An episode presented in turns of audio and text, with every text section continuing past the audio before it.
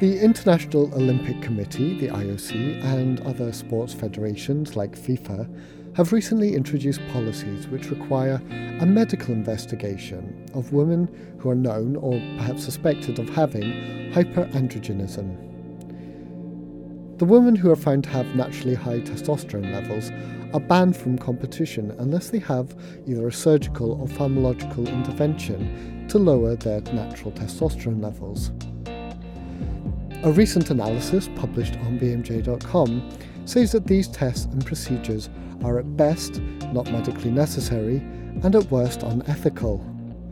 In this podcast, I'm joined by two of the authors of that paper Rebecca Jordan Young, who's Professor of Women's Gender and Sexuality Studies at Barnard College in the States. Thanks for joining us, Rebecca. Thank you. And also Katrina Karkazis, bioethicist at Stanford Center for Biomedical Ethics. Thanks to you too, Katrina. Thank you. So you set out what's going on with androgen testing in uh, female athletes, and I was astonished to read how variable that is across different sports and with different regulatory bodies and even within countries. So, so Rebecca, if we start with you, what's the lay of the land at the moment? Beginning in 2011 and 2012, the International Association of Athletic Federations and the International Olympic Committee began to um, have formal regulations that would limit uh, the eligibility of women whose own testosterone is naturally high, so endogenous testosterone being high. But then what's interesting is what counts as high. Uh, other uh, international bodies have followed with similar regulations, and across the different organizations, um, there is a lot of variability in precisely how those work. They all have a very strong similarity in that um, each policy is based on the idea that women whose own testosterone levels are naturally high have an unfair advantage over other women athletes. Um, so that's an assumption that runs through all the policies. But then, um, which women in particular, how high is too high, is something that does vary. So some of the organizations have no particular limit, and it's um, apparently determined uh, on some kind of a case by case basis, and others set specific limits. For example, um, with the uh, IAAF, the limit is 10 nanomoles per liter, and the uh, a, a, national policy from India is considerably lower than that. Hmm. So uh, there's no sort of agreed level that would seem like uh, falling well outside the bell curve, anyway. No, and w- one interesting thing, some of the policies uh, state um, in a rather general way that um, women are excluded if their testosterone is within the male range. But then it's important to note that that uh, the precise uh, figures that go along with an idea of being in the male range is also variable. So um, different studies, different labs, different kinds of clinical populations, and then athlete populations all would have um, different norms for what counts as a male or a female range, and the the bottom threshold of that might be somewhere around you know eight in some studies. It might be ten. Again, we're talking nanomoles per liter. So it's all um, this. These sound like very technical issues, but actually it could mean the, a difference for whether or not an athlete is eligible. Um, could really depend on which body is looking at her eligibility, on which lab they happen to choose as a reference point, and it could change the number of, of women who are affected by this quite considerably. Um, and despite the issues, this testing is still going ahead, and you've got a case study uh, in your analysis article which um, really sets out the ethical and, and medical problems in doing this kind of test. And Katrina, if we can turn to you, um, can you take us through those cases that you've written about? So, Duncan, the reason that we chose to highlight that article is actually because it's really the first report that we have since the implementation of these policies of how they're operating. And no one has had any information about that up until now. And there are a couple of things that I think are incredibly important about that report. One is that we now know that universal doping tests are a route through which women will be identified. So the reason that it's important is that every female athlete will undergo doping screening. And in a sense, what this means now is that these are mandatory and universal tests that will be done on all women. The other thing that we learn um, is that there are doping agents or officers who are actually looking at genitalia for signs of atypical genitalia. And that tells us that not only may higher levels of testosterone be a trigger for an investigation, but atypical genitalia are also a trigger for an investigation. And what the report tells us really are the, the um, procedures that women who want to continue to compete must undergo in order to continue to be eligible. And the article is very clear that those procedures, which in this case were gonadectomy on all four women with 5 alpha reductase, and also what they are calling partial clitoridectomy, um, were performed, but that there was no medical reason for these procedures to have been performed. And that's really the crux of our ethical concern is that sporting eligibility is being used as a route for medical intervention that is medically unnecessary, irreversible, and highly invasive. Mm.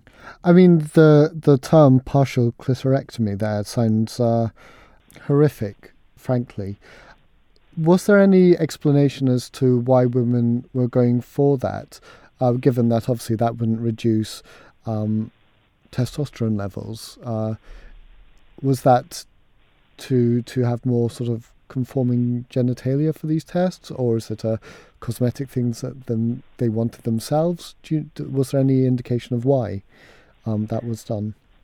To be clear, there we're limited in some ways by what's uh, available in the published article of the of the implementation.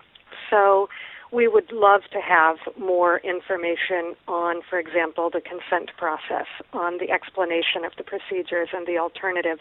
What we do know is uh, the the uh, doctors who performed these procedures write that they proposed to the women a uh, set of interventions that would include gonadectomy, partial clitoridectomy, and a deferred vaginoplasty.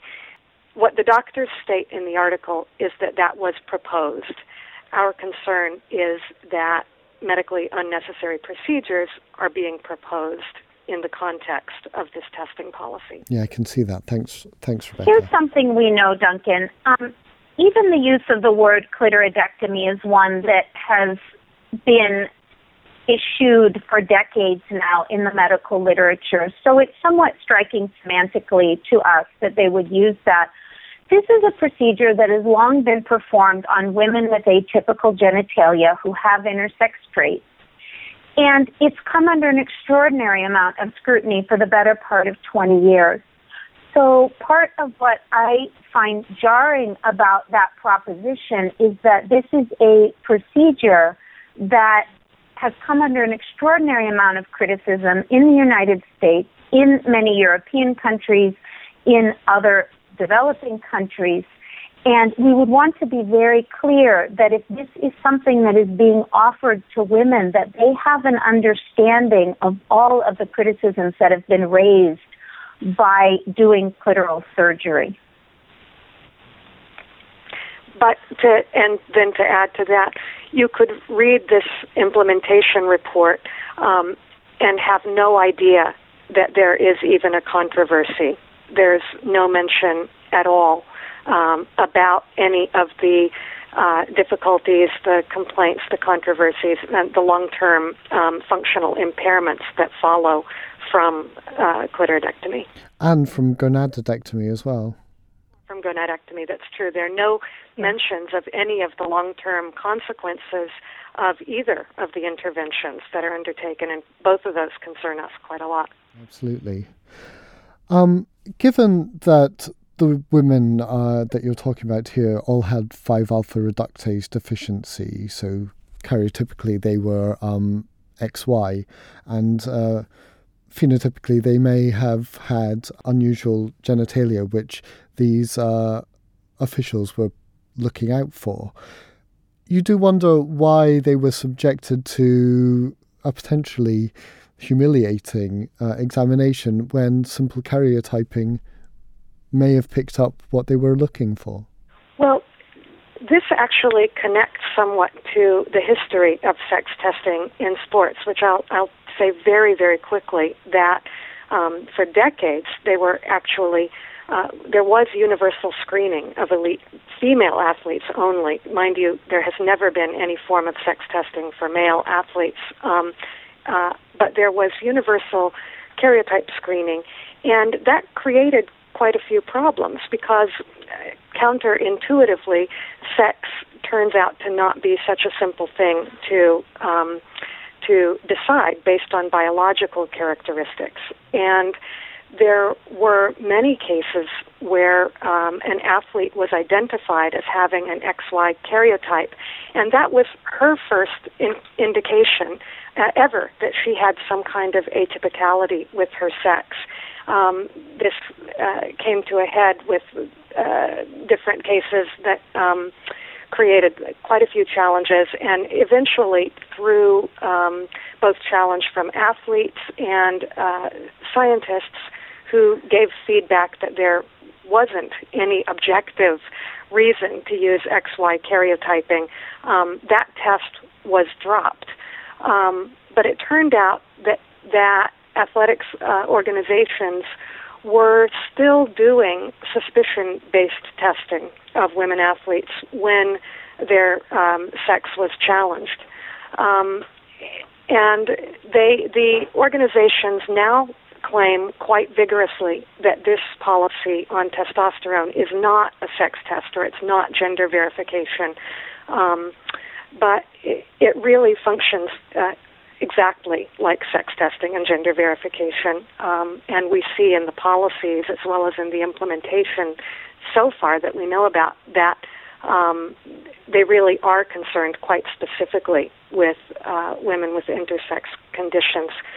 So, Duncan, you started your question really by asking why they can't do karyotyping. And the answer is that to them, this is not sex testing. What they're looking for is high levels of androgens in women. So a karyotype cannot tell you whether or not a woman has high levels of androgens. And it harkens back to all of the earlier problems um, that sports officials themselves have recognized about how you mark someone as male or female, and everyone is agreed that a karyotype alone cannot categorize someone as male or female. So that is in part why they don't use that. It doesn't define sex, and it can't tell you if someone has high testosterone. Sure.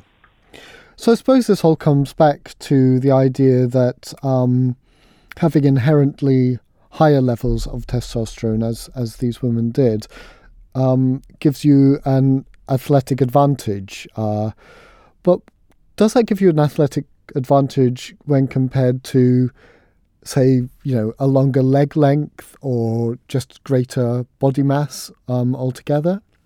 There was a, a research um, poster presented by a number of uh, both high ranking officials from the International Olympic Committee Medical Commission, as well as medical and scientific experts um, who had advised them and worked on this policy. And remarkably, what they state in this policy, and this is a direct quote women with DSDs have no more competitive advantage than other elite athletes with favorable genetics. So, in other words, they, the people who uh, who crafted this policy, um, have acknowledged from the beginning that there is no more competitive advantage in this group compared to athletes um, who have any other kind of natural physical variation that relates to their sport. And frankly, by definition, anybody who gets to the level of the world stage has something unusual about their body. Um, and and I would add not just their biological advantages, but a lot of of um, uh, advantages, including economic, social, etc., that play into helping somebody develop into a great athlete. So the the flat answer directly from the people who formed the policy is no, there isn't any more advantage here. And I'd like to just add that there's an interesting um, issue with choosing to use the word advantage here. We could think about, you know, does um, testosterone or does some genetic variation um, matter in terms of uh, somebody's sports capabilities, their athletic capabilities? And the answer is yes, of course it, it matters. But what's interesting is it doesn't matter in the same way to every body. And the idea that you can take any single biological trait and flatly characterize that as an advantage just really doesn't match the science. Mm, absolutely.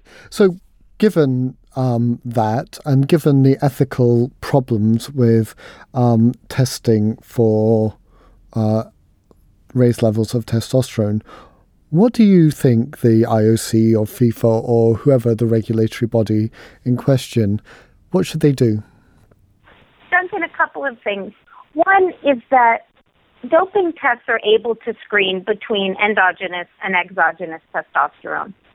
So this is not a question about women cheating, and those procedures for doping should remain in place. What they should not do is serve as a trigger for further investigation about a woman's sex traits. So once it's been established that the high level of testosterone is endogenous, then the case should be closed. And the reason for that is that as the uh, IOC officials themselves say these women have no more quote unquote advantage than women with other kinds of um, genetic aberrations.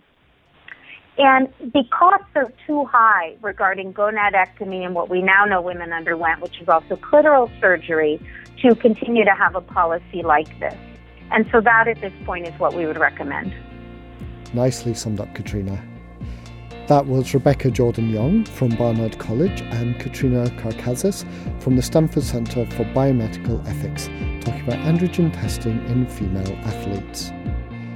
The article we've been discussing today is now available on bmj.com, where you can have your say about the issues. And you can also vote in our poll asking Should women athletes with high testosterone be banned from competing unless they have interventions to lower it? All that now on bmj.com. Thanks for listening.